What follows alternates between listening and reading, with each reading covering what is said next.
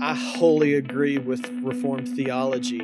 I think the Reformation with Luther, with Calvin, is absolutely the right path for scriptural reading and interpretation. Yes.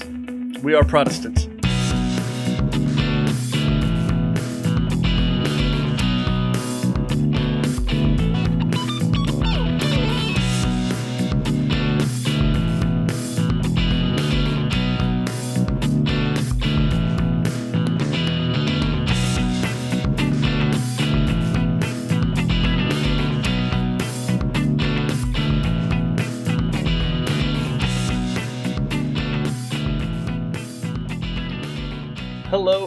Welcome to another episode of the Apt Cast, Applied Philosophy and Theology, where iron sharpens iron and we poke each other with the pointy ends.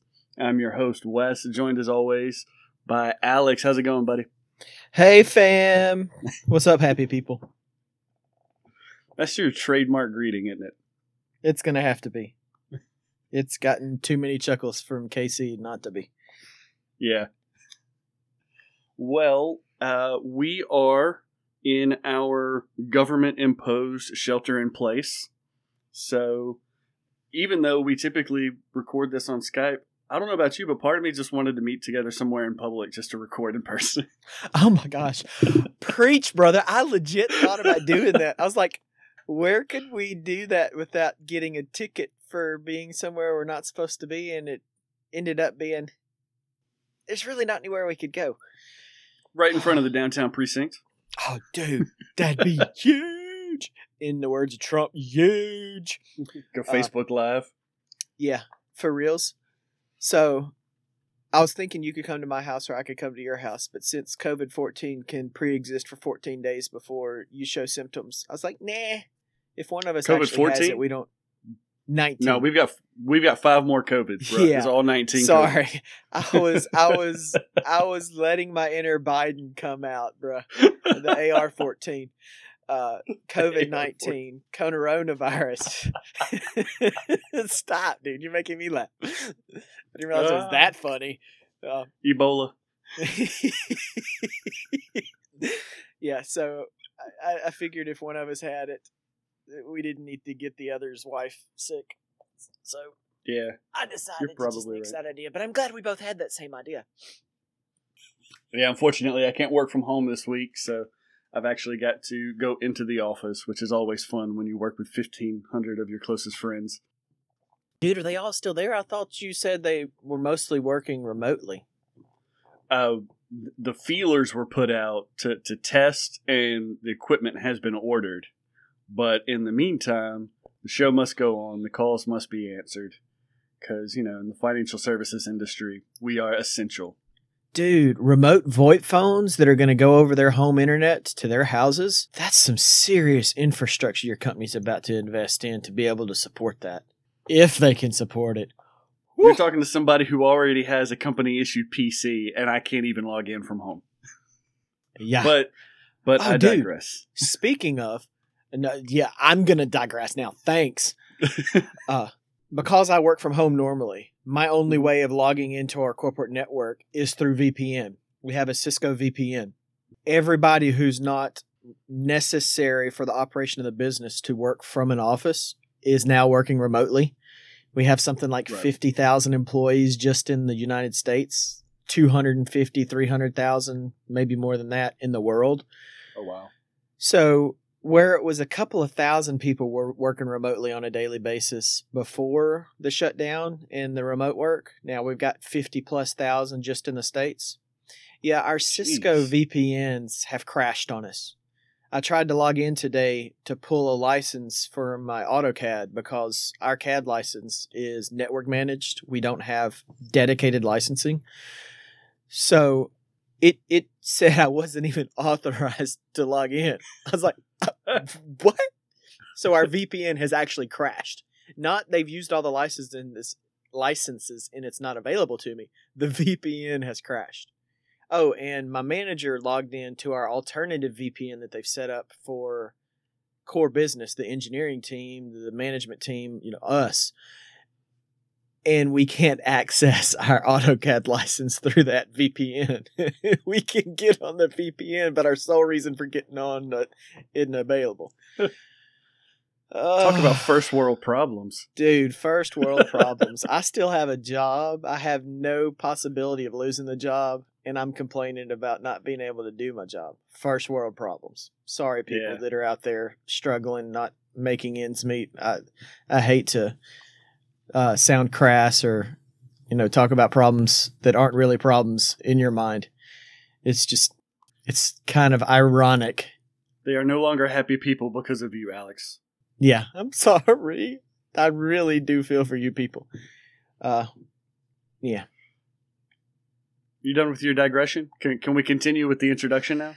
I guess so. I had to digress, man. Gee. Ah, yeah. It wouldn't be an episode if you didn't take us down a rabbit hole of some sort. Duh. Or 10. Yeah. There's still time. Yeah, man. All right. So he's Alex. I'm Wes. You can find us online at facebook.com slash APT podcast. Like the page, share the posts and the episodes, uh, and most of all, subscribe to our feed. You can find us on any podcast catcher. Shout out to a couple of new likes this past week. Rob McNew, uh, buddy from the uh, Tavern Talk podcast. So as soon as uh, SEC Sports get back up and running, you can hear him on Tavern Talk. And Nelson Henry, I believe that's a friend of yours, Alex. Yes. One of my former students and longtime friend since then. Nice. Shout out to the new likes. We appreciate it, guys. Uh, thanks for liking and listening. So, we've been talking about this ever since we started the idea of a podcast, Calvinism. Here we We've are. been having this debate for years. Uh, and for, for those who don't know, we've come a long way in the discussion. Um, I think Facebook reminded me it was three or four years ago where we were actually private messaged by a staff member at the church it was four years ago. Public conversation was getting out of hand and to chill. Yep. And so since then, we've chilled a little. Yep. But there will be much poking of the pointy ends uh, in this series. We're going to get into, The next six weeks at least. yeah, we're going to get into the five points of Calvinism. So we thought it'd be good. Um, Alex, I, you, you had this idea. I thought it was really good to kind of set a baseline uh, so the, the audience knows where we're coming from in case this is the first you've heard of Calvinism. To give some background, you've got the Reformation that started in 1517 with Luther posting the 95 Theses. Uh, enter John Calvin, who uh, writes the Institutes of the Christian Religion, one of the, the earliest systematic theologies uh, of the Reformed tradition. Uh, that came out in 1536, at least the first edition. It was revised. John Calvin passes away in 1564, and there is a group known as the Remonstrants, led by, or at least identified with, Jacob Arminius. Uh, Arminianism comes from him. Uh, they uh, come about uh, in the late 1500s, and specifically, they're opposing some particular elements of Calvin's theology, and and there are five really uh, particular areas where they disagree. And fast forward to 1610, uh, the Remonstrants present uh, five points of disagreements with Calvinism as understood at this point by the Dutch Reformed Church. So we're still in continental Europe at this point. Uh, now, mind you, this is almost uh, uh, almost 50 years after John Calvin has passed away. Jacob Arminius actually passes away in 1609, so this is the year after he's passed. The movement's still going, and in the six, late 1610s, so 1618 and 19, there's big conference. It's known as the Synod of Dort, met and decided amongst themselves to uphold what we now recognize as the five points of Calvinism. So if you hear the five points of Calvinism, it's not Calvin sitting down and saying, here are five areas of Hmm. Soteriology. This is Not Calvin's of ideas. yeah, it, it's it's not specifically Calvin's ideas, but it's a response to a response to Calvin's ideas. It is basically the long and short of it, and we recognize it in the acronym TULIP, which refers to total depravity, unconditional election, limited atonement, irresistible grace, perseverance of the saints. So T U L I P, tulip. So that is kind of the baseline for what it is. Um, a few things that Calvinism is and is not. Calvinism is part of Reformed theology, but it's not the whole of Reformed theology. Uh, Reformed folks, just ask somebody who's Reformed and they'll tell you there's much more to Reformed theology than just Calvinism. Yeah, even even the Arminians and the Lutherans too, in different ways, all identify with the Reformed camp. You know, they Yeah. they they both very thoroughly reject the the main talking points of Calvinism, but they all identify with Reformed theology. So it is far more than just Calvinism. We're just focusing on Calvinism because that's your camp. Continue. right. Sorry. And yeah, no, that's fine. Ca- Calvinism would be more uh, appropriately referred to as Reformed soteriology or Reformed understanding of salvation. But like you say, whether we're Reformed or not, we all are part of this Protestant branch who join in disagreement with uh, the Church of Rome. So we, we have some uh, unity there. And actually, um, with that, Calvinism is not a mark of orthodoxy. And I think that's something that we can both agree on. For the love, preach. Too many in Soteriology 101 that miss that on both sides of the argument. I'm going to blur that, that group name out. That group shall not be named. but no, in, in all seriousness, uh, I would consider soteriology uh, a third order view. Uh, so you have first orders, which are the foundational things our understanding of God, the Trinity, Jesus, God, and man. Uh, those are foundational. Can't be a Christian if you don't accept those things. The second order differences are going to be denominational. So Alex and I are both Baptists. We have similar views on how baptism should be administered, how the church should be structured, congregational leadership, that type of thing. Soteriology is going to be separate from that. It's going to be out there with eschatology, things like that, that are finer points of theology that derive from other points of theology and influence other points of theology, but really are not. Um, uh, how do I put this delicately? Uh, th- they're not reasons to throw somebody out of the kingdom. So Alex is not a Calvinist. I still embrace him as a brother in Christ. Uh, well, not now because we're in quarantine, but you get the idea. You virtually embrace me, brother. Virtual high five. yes. Um, Calvinism is a part of a broader systematic theology um, regarding aspects of God's sovereignty, providence, and predestination, but it is no way an exhaustive commentary on the subject. So as we go through these points, we'll have elements of sovereignty like like we talked about last week and providence like we talked about last week. And inevitably there's going to be some predestination. So we'll get into that and we'll kind of weave that into the conversation. Um, calvinism's a major aspect of numerous denominations uh, but as i said it's not a mark of orthodoxy. So you've got presbyterians who are calvinists you've got baptists like myself who are calvinists uh, you've still got the dutch reformed tradition and, and a few other smaller denominations out there uh, but we're in the Southern Baptist uh, Convention. We're members of the Southern Baptist Convention, and there's no official denominational standpoint on soteriology.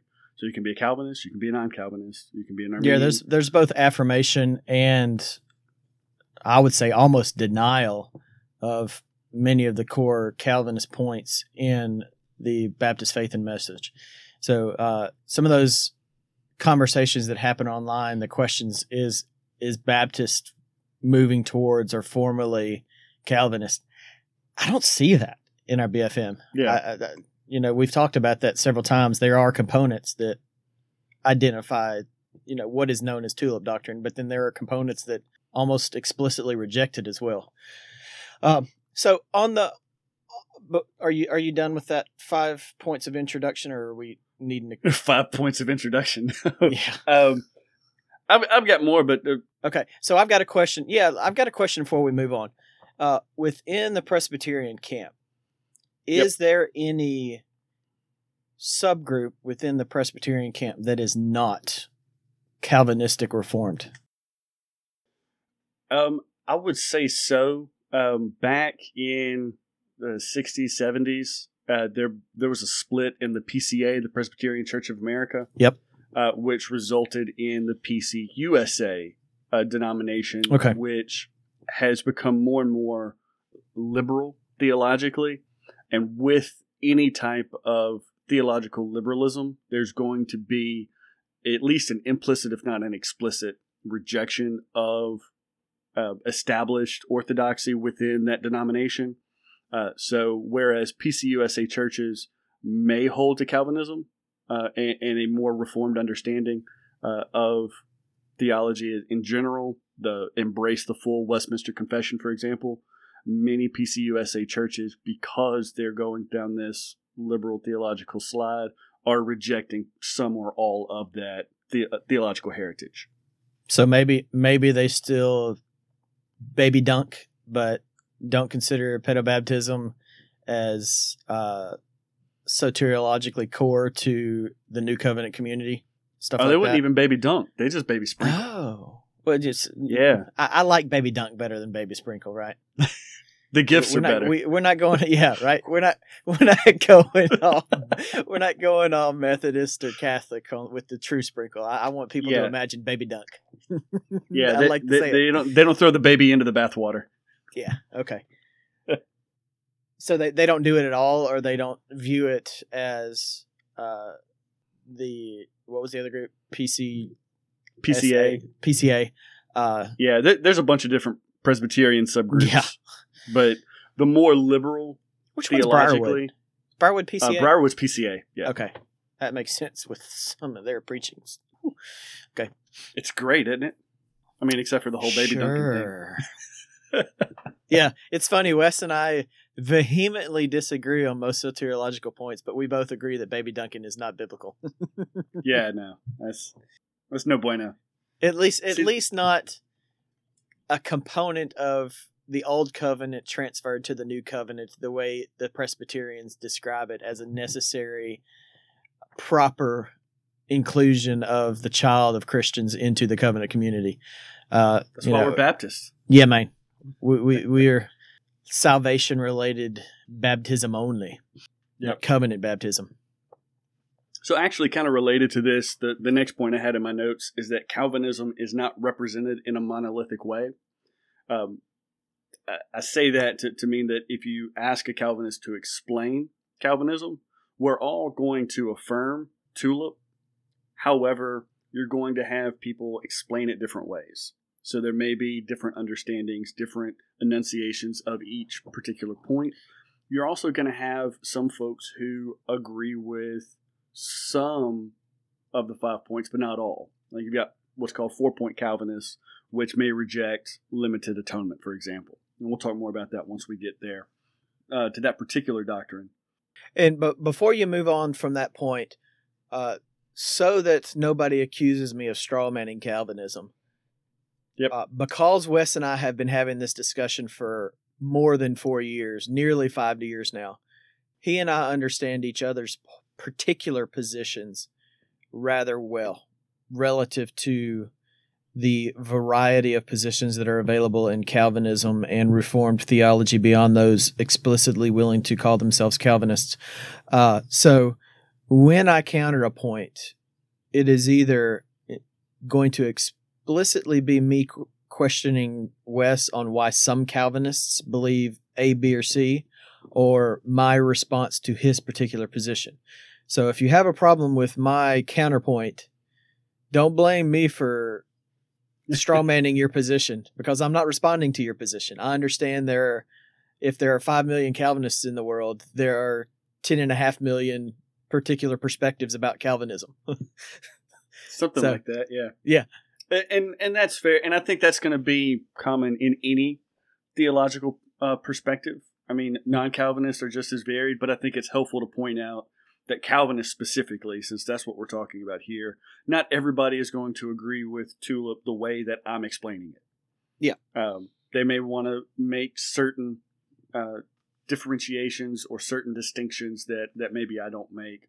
Maybe I just assume and haven't articulated it properly. I'm not above correction either. So, with that, if you have any issues with how we explain it, feel free to uh, reach out to us on the social medias. or if or if you don't even consider it a problem, you just would like to respond and give a counterpoint, please do that as well. Yeah. We'd love to hear your thoughts. Absolutely. Um, and and also uh, going back to Calvinism being part of Reformed theology, um, with Calvinism, it's part of or ex- ex- explicitly endorsed by some confessions of faith, like the Westminster Confession, like the uh, Second London Baptist 1689 Confession of Faith, but it's also explicitly refuted by others, such as the traditional statement on soteriology that, that you see in some Facebook groups that shall not be named. uh, but then you have something like the Baptist Faith and Message that doesn't take a particular standpoint either way. So this is a, an area of doctrine that, depending on what denomination you're in, your particular confession may endorse it, may reject it, or maybe it doesn't take a, a position one way or another. And uh, so I think that's that's a pretty good uh, place to kind of land the introduction. Uh, don't plan on doing that every episode because, good grief, that was a lot of talking. Yeah, I don't think we're gonna. I, I don't think it's fair to the first point, especially my uh, questions and counterpoints to your your understanding of total depravity to actually get into it in any sort of detail. So let's go over the five point thirty thousand foot overview, and Okay. um, if you would, I know you didn't really prepare for this. Also talk about the uh, subgroups of the Lapsarian interfaces because I Gosh. I will bring that up in some of my questions and counterpoints. Okay. Yeah, I didn't prepare for it, and in my mind, I think I understand it, but then when I talk about it, I might mix them up. So if I get them confused, Well, I'll I'll give I'll give my my understanding at points if you you, you get held up because I know we we didn't at all plan for this, uh, and you can either counter, say you've misrepresented that in my understanding, or position yourself within the three camps based on what I described. Yeah. How about that? Uh, that, sounds fair. So the thirty thousand foot overview of Tulip total depravity is man uh, that is unredeemed. So in our natural fallen state at this point, uh, we have neither the ability nor the desire for anything that's spiritually good, and that includes salvation. Unconditional election. God, before the foundation of the world, chose certain individuals from among the fallen members of Adam's race to be the objects of his undeserved favor and this choice was made independent of inequality in the sinner because we are totally depraved. That's why we get the unconditional part from that. Now, the limited atonement would be that Christ's atonement applied specifically to those elect members, that it actually saved them as opposed to potentially save them. So we, we would say that the atonement was definite in that it did actually save those whom it was intended for, being the elect, and that it was limited only to the elect. Irresistible grace refers to the inward call of the Spirit, and that it never fails to result in conversion to whom it's made. There's a difference between the outward call of the gospel and the inward call of the Spirit. And then perseverance of the saints, all who are saved, the elect, uh, will be preserved in this life for glory in the next. So, man, uh, un- unredeemed man is tuliped, chosen by the Father, saved by the Son, renewed, regenerated by the Spirit, and preserved till the end. That what do you think? I think that's a good positioning of the five as you have always described them to me. Definitely not uh, wholly and universally the understanding of every Calvinist on earth. As Wes already pointed out, there are Calvinists, self proclaimed Calvinists. Uh, our buddy JD would be one of those. In that group, Oh, yeah. he's who- fun. Yeah, who does not agree with the positioning uh, as a true five point tulip Calvinist uh, believes it. So, so with total depravity, that's that's the one we want to focus on uh, with the time that we have left in this episode. Uh, and We're not going to do the, the- Lapsarians. well, w- we kind of are because I think it Okay. it, it fits Ties well in with there. this particular Okay. document uh, doctrine. Yeah. So with total depravity, we're looking at who man is uh, apart from salvation. Yep. Um, so post fall, Adam's sin uh, uh, resulted in the sinful nature of all human beings. Uh, and with that, so let's go to the Lapsarian before we pass that. Lapsarian views look at the relationship between uh, God's plan of salvation and the fall, if I understand this correctly. So, did God ordain the fall and then those to be saved logically uh, after that, or did God choose some to be saved and then ordain the fall after that? So, it has to do with the fall in the plan of God's redemptive order. I, I think I understand that right now. As far as which one is supralapsarian and which one is infralapsarian, I, I forget which. Yeah, so the most layman's terms version of the descriptions that I can come up with is supralapsarian, also known as anti-lapsarian. Well, not anti, ante-lapsarian. Uh, Yeah. is God's decree is in this order: one, God decreed the election of some and the eternal condemnation of others. Double el- election, election Double predestination. yeah, double predestination.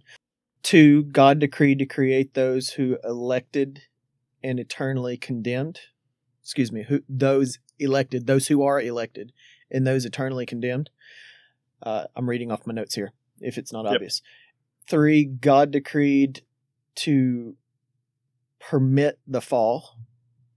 Okay. Uh, and four God decreed to provide salvation for elect through Jesus Christ. right. So, step one, God chose who would be saved, who would not. Right. Step two, he chose to create both uh, groups of individuals. Correct. Step three, the fall. Step four, salvation for those who he chose. Correct. Yeah, and those are those are all linearly before creation, right? Right. So whether they are one, well, two, for the fall then- itself. Well, Well, I, I guess this is in the mind of God prior to yeah, creation. Correct. yeah, yeah. God decreed to permit the fall. God to cre- decreed to provide salvation. So the way I understand supralapsarian ideology is that God, in His mind, came up with the plan of creation, the entire plan, start to finish, Right. prior to let there be light, right? Uh, Yeah. Prior to And, and that's Genesis where I one am one. too, by the way. Yeah. That that's that's been my interpretation of your belief. Uh, infralapsarian, uh, known as after the lapse, after the fall, Yeah. uh, puts God's decrees slightly different. God decreed the creation of mankind. God decreed mankind would be allowed to fall into sin through their own self determination. God decreed to save some of the fallen. God decreed to provide Jesus Christ as redeemer. So it, it, it's mostly the way I understand this, and any infralapsarians who have been in this position most of or all of your self-proclaimed Calvinist existence.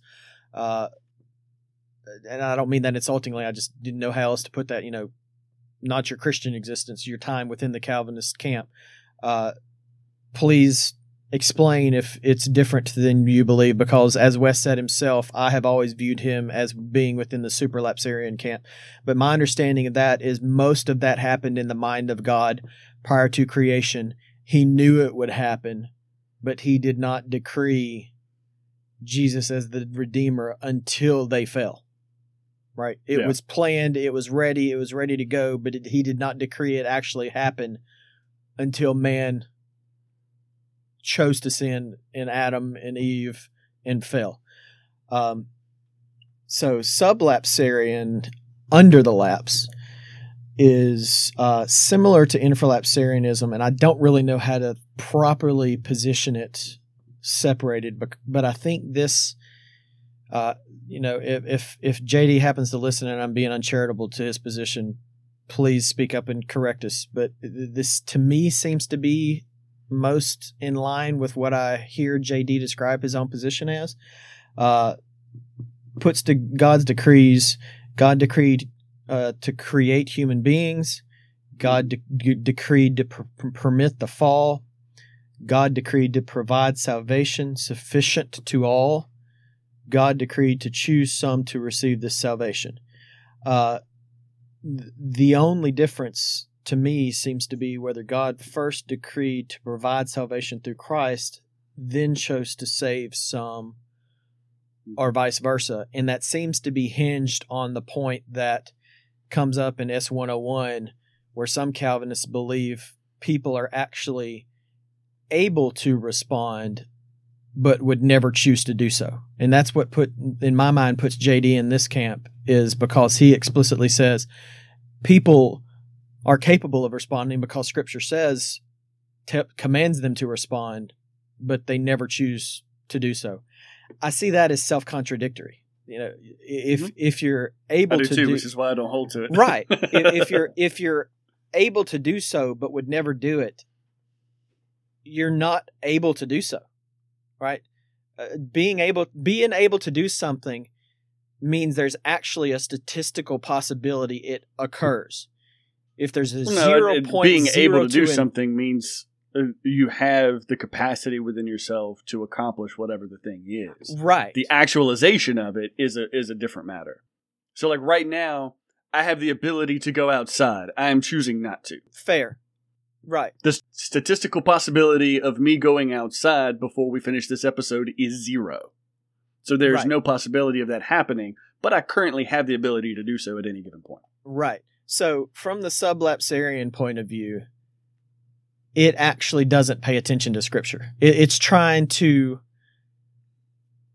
mesh what I read in scripture as refuting Calvinism with the presupposition that Calvinism is true. So it's kind of seeing scripture the way I read it, but trying to mesh that with the the Calvin tulip doctrines. So That's infralapsarian, inf- infralapsarian, in my mind, the people who have described themselves as infra and subs, the the descriptions and explanations they come up with all do the same thing. They just describe it differently. They they Yeah. try to mesh non-Calvinist interpretation of Scripture within the Calvinist doctrine instead of presupposing Calvinist tulip interpretation of everything onto it, uh, it which necessarily puts people in the supralapsarian camp. Uh, and I will say this to me, the only internally self definition logical version is supralapsarianism. The other two are so self contradictory, they're not even worth arguing because the people defeat their own arguments when they get when they really engage and dive deep into it. The only one that makes sense from Calvinist interpretation, tulip, five point tulip interpretation of scripture is supralapsarianism. And even it is illogical from a scriptural point of view, in my mind. Oh, yeah. I was with you right up until the end, man. So, I, with with You knew all that of was these coming, though. different, yeah, oh yeah, of course. Um, with, with all of these different uh, structures of it, and I think it's helpful to to point out that with all of them, you have God at the center, right? It's God who's choosing to create, God who's choosing to save, God who is ordaining the fall in whatever order it's explained. Um, you have God at the center of all of it. So I think to to that degree, Calvinism is consistent with all of them. I agree with you also, though, that logically, since this is a logical order, it's not a chronological order, it makes more sense to me that supralapsarianism i- is true. Like I read Ephesians 1 In him we were chosen before the foundation of the world. Well, in who? In Christ. So there was a plan of, of salvation. Actually, it's not in him we were chosen. We were chosen in Or him. You're getting in- that reversed, which is where your Calvinist misinterpretation comes from. I digress. we were chosen Sorry. in him. Oh my gosh. All right. This is what the next five weeks are going to be like, people. oh, I just got poked with a pointy end. But Sorry. Continue. no, no, no. But it's it's that From your perspective, un- that is understanding correct. that that is says, the logical yeah, progression. Yeah. prior to creation, all of this was set in the mind of God. And, and that said, um, I don't have a problem with saying that the fall was preordained, was predestined. That doesn't mean that Adam wasn't responsible for it, uh, but that's the reality. And from uh, the, the perspective of, or, or actually looking at this particular doctrine today, total depravity, what's the result of that? Well, through one man's sin, uh, transgression, sin entered into the world, and death through sin. So yeah, let's let's back up for a second. Uh, Okay. we're we're deep enough into this. I really don't think we're going to do total depravity justice to dive into it today. So I do want to back up. Let's talk about the five solas for a minute. And uh, no, I mean, yeah, I love talking about the solas. That's fine too. We're we're gonna dive. You just don't want to talk about total depravity. We're gonna I- dive deep into it next week, unless you want to have a two-hour episode today. We're not diving into tulip today because No, we're not going to get it done in 15 minutes. I've got too No, much question, too many counterpoints to give for us to do it in 15 minutes. Uh, so let's let's give the crowd, you, you know, your buddies in the reformed camps, uh, some input on my points of agreement on what you've already stated. Uh, before we get into the five points and how illogical I see them as being, uh, so that they don't think I'm just some heathen heretic who is just contrary to be a contrarian. Um, give, yeah, yeah, I know, right? Uh, give, give your understanding of the five solas. My understanding of the five solas. Yeah, you, your your opinion of what they mean and your understanding of them. So, so the five solas of the Reformation uh, refer to uh, sola fide, faith alone, sola gratia, grace alone, sola Christus, uh, in Christ alone, sola scriptura, according to the Scripture alone, soli deo gloria, to the glory of God alone. These are five specific points of disagreements with Rome, and so whereas And I wholly accept those without question. uh, all, all five of them. And, and so the, the the way that I've heard them presented that is most persuasive to me is that salvation is by grace alone, whereas Rome would say it's by grace and merit. Yes. Salvation is uh, by faith alone, as opposed to faith and works. Yes. Salvation is in Christ alone, as opposed to Christ and the treasury of merit or wh- whatever the additional righteousness is that, that is applied to Yes. sinners. The righteousness of Christ alone. That authority uh, is according to the Scripture alone. through solus Christus in Christ alone, as opposed to uh, a more Lutheran or, or Arminian interpretation of James or the Johns, uh, first, second, third, not third John. Which which one has Yeah, first, second, there's and a third? Third John. Yeah, John. Uh, the the works. Now, who doesn't know the. Bible? Yeah, I know. Oops. uh, I was thinking it was Peter, but then I was like, no, Peter only has two. Which one am I screwing up? Um, so the third, and I'm sorry to get you off off the rails there, but I just I wanted to input there. Uh, so far, I wholly agree with you, and even in Christ alone, because works of man do not give salvation, and the idea that a a born again sealed Christian can lose their faith is nauseating intentional misinterpretation of scripture to me. Uh, I don't believe Lutherans and Arminians and anyone else who holds to that camp is not a brother in Christ. They absolutely are. I just, it, as much as I see willful misinterpretation of scripture by Calvinists, I see the same thing from them on that point. So, Yeah. uh, sorry, continue. I had to point. I had had to point out my input there, for lack of Yeah. a better No, description. that's fine. so continue on sola scriptura. So, so with with uh, sola scriptura refers to the authority of Scripture alone, as opposed to having the authority of the church or church tradition on par with that. So the the, church or uh, the Church of Rome would have the Pope speaking ex cathedra, which would be infallible, which would put it on par with Scripture. And then finally, uh, to the glory of God alone, which if you put any trust in the merit of man, the works of man, the hope of man, or the authority of man, then you also have the glory of man. So the glory of salvation is uh, to God alone. So that's that's how I understand. How about our dude on that last point in that group you don't want to name, who was talking about salvation by being good? There's none good but God.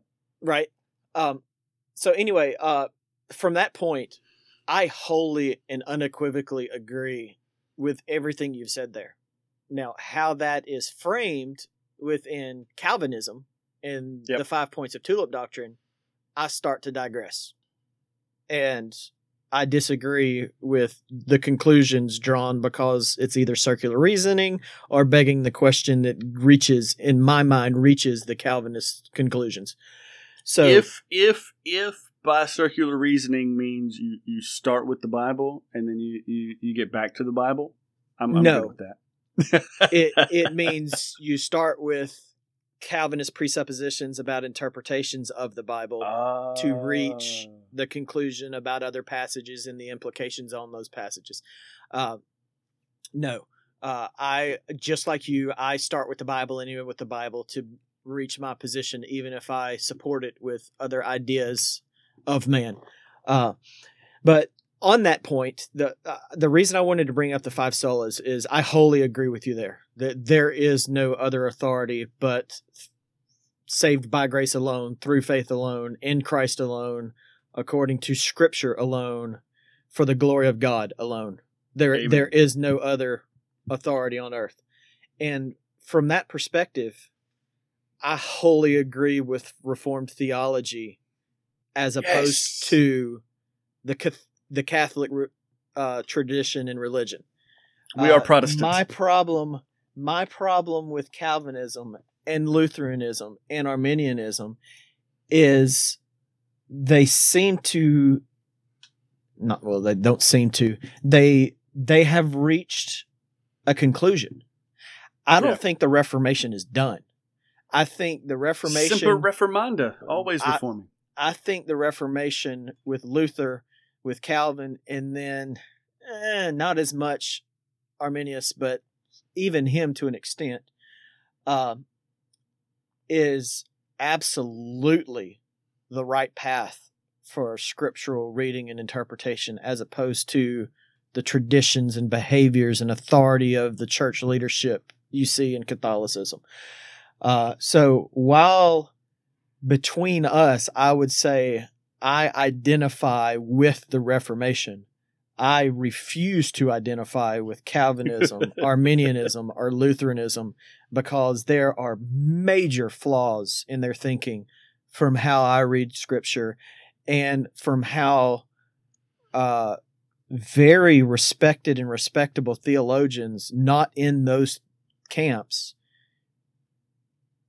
disagree with certain interpretations of one or more of those three camps. So Yeah. we're focusing on Calvinism because that's your viewpoint. But some of the theologians I have read, uh, some of their cultural and language interpretations of the original texts uh, present more logical continu- continuity and con- continuously logical progressions of scripture start to finish to me than any of those three camps can accommodate. So for for my own purposes, it is the fact that counterpoints to things that didn't sit well with me in the various camps, and we're focusing on Calvinism because that's the one you hold to, uh, have led me to see a very easy, more plain reading of the text, more logical interpretation of Scripture than what, for our purposes of the discussion, Calvinism re- uh, results in. Uh, so, within that point, all five tulip doctrine points have some veracity or other, some level of veracity. You know, they, they have some reasonableness in their logical progression. The problem is to reach those four points, questions have to be begged, or too many presuppositions have to be placed on interpretation, while also missing more plain reading of some of those texts to reach Mm. each of the doctrines. Uh, so, uh, total depravity is one we're going to have fun with, but No, you said we can't talk about that one. I know, but unconditional election is where I'm really going to question you more deeply than we have in the past because Bring it. you can't you can't worm out of it with uh, redirection like you've done in the past. We've got an hour dedicated to just unconditional election. Yeah. Anyway, so uh, I believe the Reformation has failed in as much as the three camp, the three primary camps of the Reformation, have settled on an answer that each one of which in its own way contradicts either itself or more plain reading of scripture in my m- mind and opinion from the the studies I've done. Um, Well, I'd, I'd, I'd like to, to point out uh, again that this is one aspect of a broader understanding of theology. Now, granted, yes. yeah. soteriology, how we're saved, is a very, very important aspect of our theology. I, I don't want to diminish that at all. But, you know, when we talk about, like, like you said, the three main branches, I- I think one of the, the branches, if you will, that you're leaving out is actually uh, more broadly held than we might realize. Traditionalism? That's Molinism. Not, Oh, not no, okay, Molinism, yeah. Molinism. I um, would say, and- I would say, even though they don't self-identify as reform because it has been too heavily tied to. I, please continue on Molinism once I put this, insert this. But uh, even though the traditionalists, the Baptist traditionalists, don't hold to Reformed ide- ideology because they've been counterpointed by Calvinist Baptists and the Presbyterians since the start of the Reformation. I, I would say it's more reformed than not to hold to traditionalism. Uh, I think it's hilarious that they call themselves traditionalists, or the ones that do. Now they also go by the name provisionism or provisionism yeah, I, I, I like that- the that kind of provisionism moniker much better. It, it makes more sense uh, in in its anachronism correlation to tulip, right? Than than traditionalist. Traditionalist is just the traditional Baptist, non Catholic, not Catholic, non Calvinist Baptist traditional views, which vary as much as Calvinism. which is an does. oxymoron. Just saying. Anywho. 1689. All right, so the continue with Molinism, Baptist sorry. Confessions, the abstract of principles. Dude, from the, the none of those were the only Baptists in existence. Every one of those had non non agreeable, non Calvinist counterpoints within the Baptist community. Yeah, but they became Amish. You're talking about the Anabaptists? no, I'm not even talking The about Quakers the and the Anabaptists. Oh, Oh, gosh. gosh. Okay, so continue Molinism. Sorry, big digression. yeah, big digression. Um, so I actually w- wanted to get since we're kind of wrapping up. I, I was going to put you on the spot, but I'll go ahead and start off. Uh, I want to ask you, uh, as a non-Calvinist, uh, some of your, your one of your favorite uh, Calvinist teachers, preachers, uh, writers, something like that, and I will offer my favorite non-Calvinist um, uh, of the same. And since I was on the topic of Molinism, I want to point out William Lane Craig, who was a huge part of my apologetic development early on. Uh, once I got into the study of theology and apologetics, he is probably the most well known Molinist today. He's got numerous debates with everybody from uh, Christopher Hitchens to Daniel Dennett to um, uh, what's his face, Sean Carroll, phys- physicist. I mean, just a brilliant guy, a really well spoken and well articulating in his points, and, I, I love to hear him speak. Uh, but I also would uh, throw out Ravi Zacharias, uh, who, I mean, I could listen to that man talk about anything for any length of time. His voice is objectively beautiful. It is phenomenal to, to hear him talk, and he is so smart and he's so widely read, and he's one of those individuals who grew up in the East, moved to the West, so he's got a cultural understanding that transcends anything that, that I can, you know, myself bring to the table.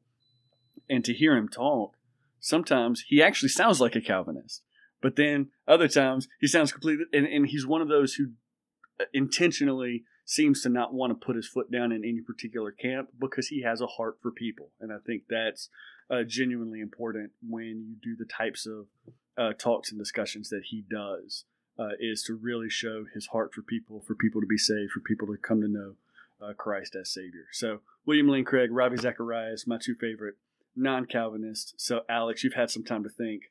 Who are your favorite Calvinists? And you can't say me.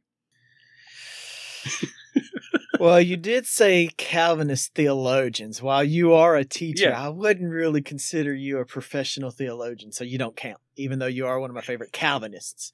We haven't Uh, monetized yet. Yeah, I know, right? Actually, TBH, you are by far my favorite Calvinist because you're willing to entertain non Calvinist perspectives and opinions of Scripture from the non Calvinist perspective and opinion. Whereas I, hate to sound uncharitable, I have never found a Calvinist theologian who I was satisfied with how they positioned non Calvinist interpretations and beliefs on Scripture. I, I have never seen them be charitable with non Calvinist positions the way non Calvinists describe the position. And that's not to say they don't attempt it, it's just you know, I haven't studied every writing and every speech Right. and every lecture of every single one of them, but I have never seen them properly represent uh, non-Calvinist positions. Um, and I'm going to get some tongue-in-cheek responses from this, but Tim Keller, he's a great Calvinist. Nah, I'm just kidding. Uh, sorry, I couldn't help throwing that name out.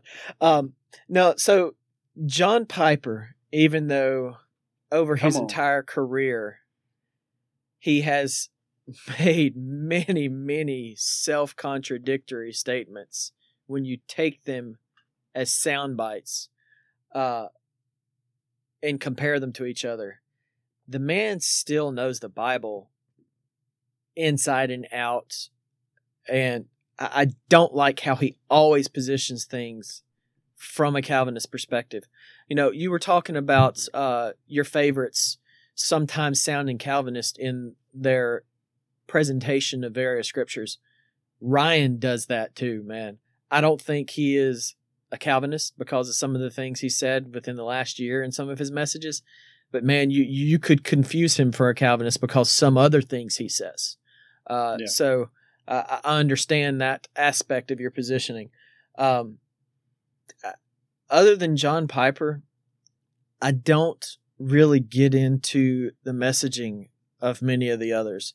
Uh, R.C. Sproul and Charles Spurgeon, some of their writings, some of their uh, speeches are straight up nauseating to me in how much they presuppose strict Calvinist interpretation as the only way to interpret something.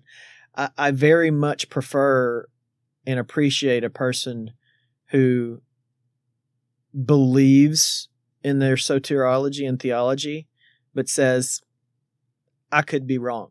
And here's another way to look at it. I don't believe that way, but it could be that way. I have seen enough of that, not often, but enough of that from John Piper that I respect listening to him, even though over his career he's quite thoroughly contradicted himself on various topics. um, but yeah, I mean, other than the backhanded compliments. I love him, even though he's just so. no, I mean, if you pull the sound bites, he'll talk about the the sovereignty of God and how uh, God, you know, whether it's causally determined things or preordains things, and then later he'll say something that, from a non-Calvinist perspective on that scripture, his statement agrees with our opinion and wholly contradicts what he said in another lecture on the same subject or a similar subject, but from within his own soteriologically soteriological mindset makes perfect sense to him, right? So right. to me, you know, our first episode, we were talking about how I, I, I attempt to view other people's uh, worldview and mindset from their point of view. I understand why Calvinists believe Scripture says and means what they read it saying, what you read it saying. I disagree with that, but I understand it. And it's just funny to me to see him so blatantly say things I would wholeheartedly agree with that thoroughly contradict what he said elsewhere. But in his mind, they they mesh perfectly. It's it, it, it's just funny. So it's not really insulting him. It's just I know. I'm messing things I notice about his uh, speeches. So John Piper's uh, a theological beast. Uh, one person. No, I'm not going to go there. That's that's being uncharitable.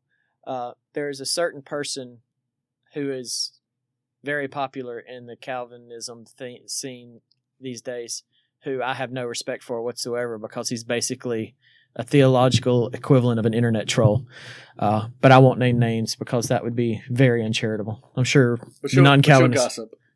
No, I'm not gossiping. Uh, if if if he or any of his followers are listening, he know they know who I'm talking about. Uh, I I I have no respect for people like that on either side, right? Uh, uh, but if your goal is to insult the ideas of other people without even really addressing their ideas,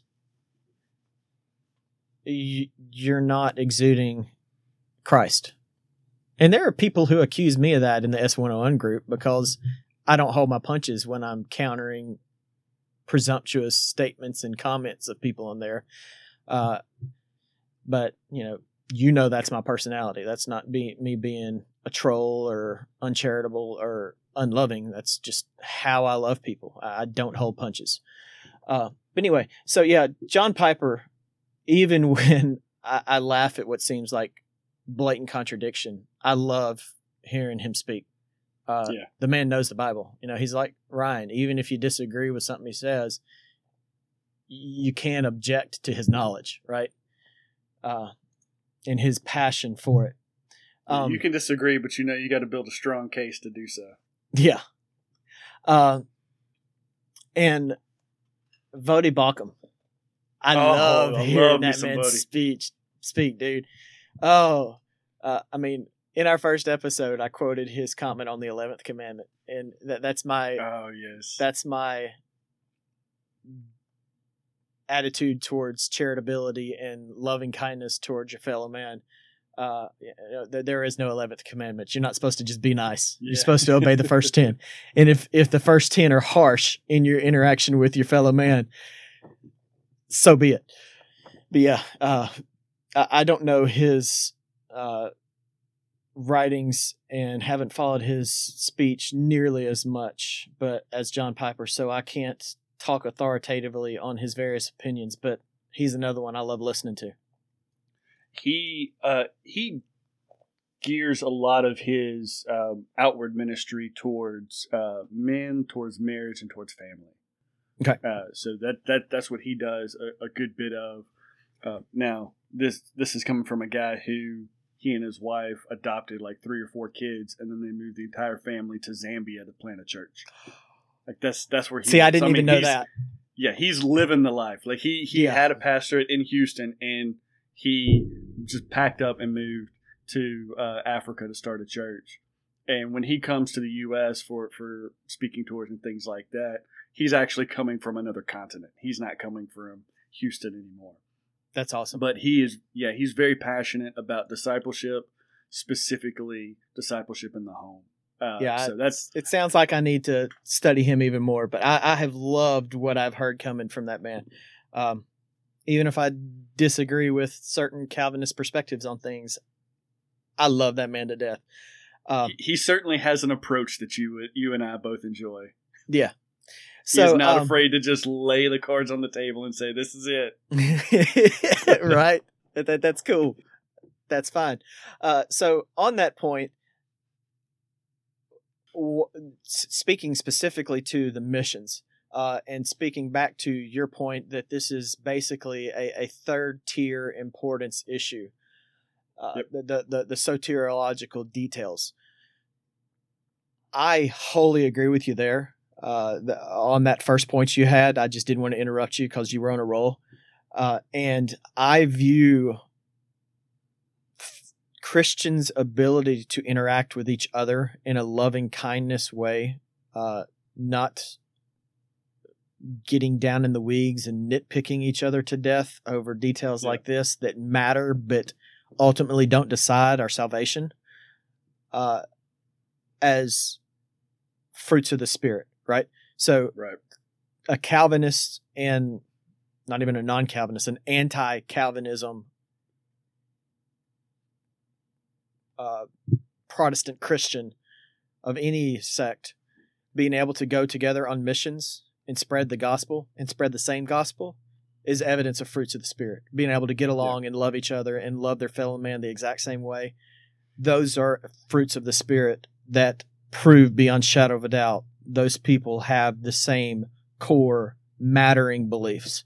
So take the next this episode so far and the next 5 weeks within that context that Wes and I both agree that Calvinist, non-Calvinist, whatever, reformed, non-reformed, uh, the Catholic question starts to get a gray area. Uh, but little C Catholic, little, C. C Catholic. Uh, Yeah. All professing Christians need to be able to work together for the benefit of God's kingdom. And if you can do that, what we're discussing over the next five weeks is ancillary at best. Yeah, I, I think that's one of the beauties of the Southern Baptist Convention is uh, specifically recognizing the importance of the foundations, recognizing the similarities that we have, and the importance of the unity, even with the diversity, but not letting these differences get in the way of missions venture. Um, and I, I really like the illustration of a house where these first order issues are the foundation, the denominational differences are the house itself, and then these third order issues like soteriology or the roof tiles. Me and you, we're in the same house, sitting on the same foundation. If if we're arguing about the roof tiles, that's fine. But where we are and what we're resting Yeah, on, we got the same- we got the same walls, the same f- framing, the same Yeah. f- roof. We have And- different and roof tiles. We had different paint. We had different window dressings. Yeah, and, and what organizations like the Southern Baptist Convention do is send missionaries out to lay the foundation, to build the house, and let the let the paint be whatever color they want it to be, let the roof tiles be whatever they want it to be. All of those third order things are whatever, right? As long as we're united in the message of Christ, the gospel of salvation, that's that's the important thing, and, and that's that's what we do. So even as a Calvinist, I'm not one of those who say there's no need for evangelism, there's no need for apologetics, because the Great Commission is a thing. Which Jesus is said it. The which is apostles did another and I agree with you there that it absolutely matters and is a thing, the Great Commission. But that's another reason even your position in Calvinism seems illogical and co- contradictory to me. Uh, but we won't get into that till much later. Yeah. Well, I I think we got a good landing place. Any, Yeah. Anything else you want to throw in there? no. Uh, stay safe, stay healthy, people. Uh, don't do what I've done over the last couple of days and dive into the political scene on Facebook. I, I feel guilty for some of the conversations I've had in the last couple of days. I haven't followed our pastor's recommendation to bow out of it, be humble, be gentle, be loving and kind, uh, because the presumptions, the political banter, and hate has not slowed down, has not stopped as I was hoping it would and thought I had seen last last week. The the fear, the economic uh, instability are causing even more strife in certain circles. That's not that's not standard, but it's magnified exponentially, infinitely on social media because you see the most vocal people who are the most angry and the most upset. Uh, I'm bowing out of social media almost exclusively for the next week uh, because I have interacted unkindly and uncharitably on some of my posts. Not my posts, but interactions on other people's posts lately.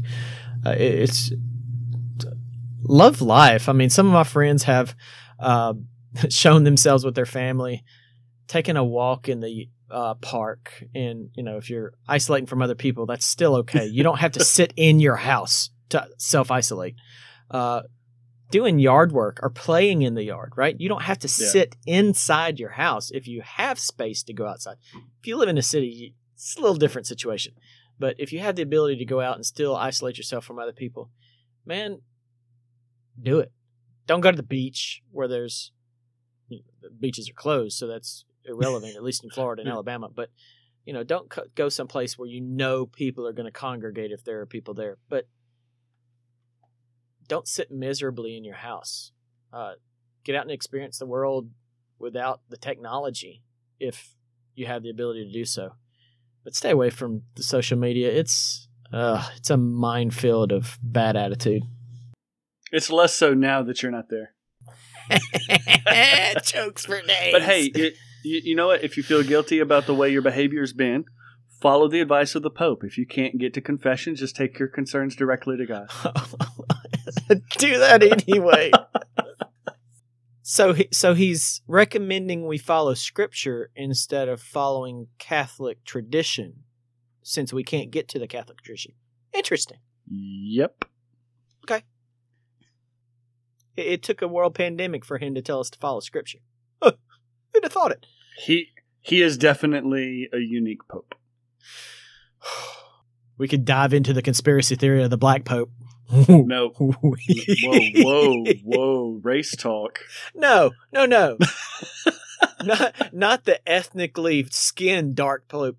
If you want to see conspiracy theory, go Google the Black Pope. Oh, Oh my gosh. I, I don't know if I should cut this for outtakes or if this is going to be part of our outro. do it, man. Leave it in there. Ooh. All right. So yeah, we'll, we'll we'll have the music come in about now. Thanks again for listening. Hope this was helpful. Uh, s sorry we weren't able to get to total depravity, but we will do it justice next week. If you have any questions, comments, concerns, complaints, um, you can reach out to me on Facebook for the next week, and Alex will respond uh, in seven to ten business days. Maybe. See ya. Love it, people.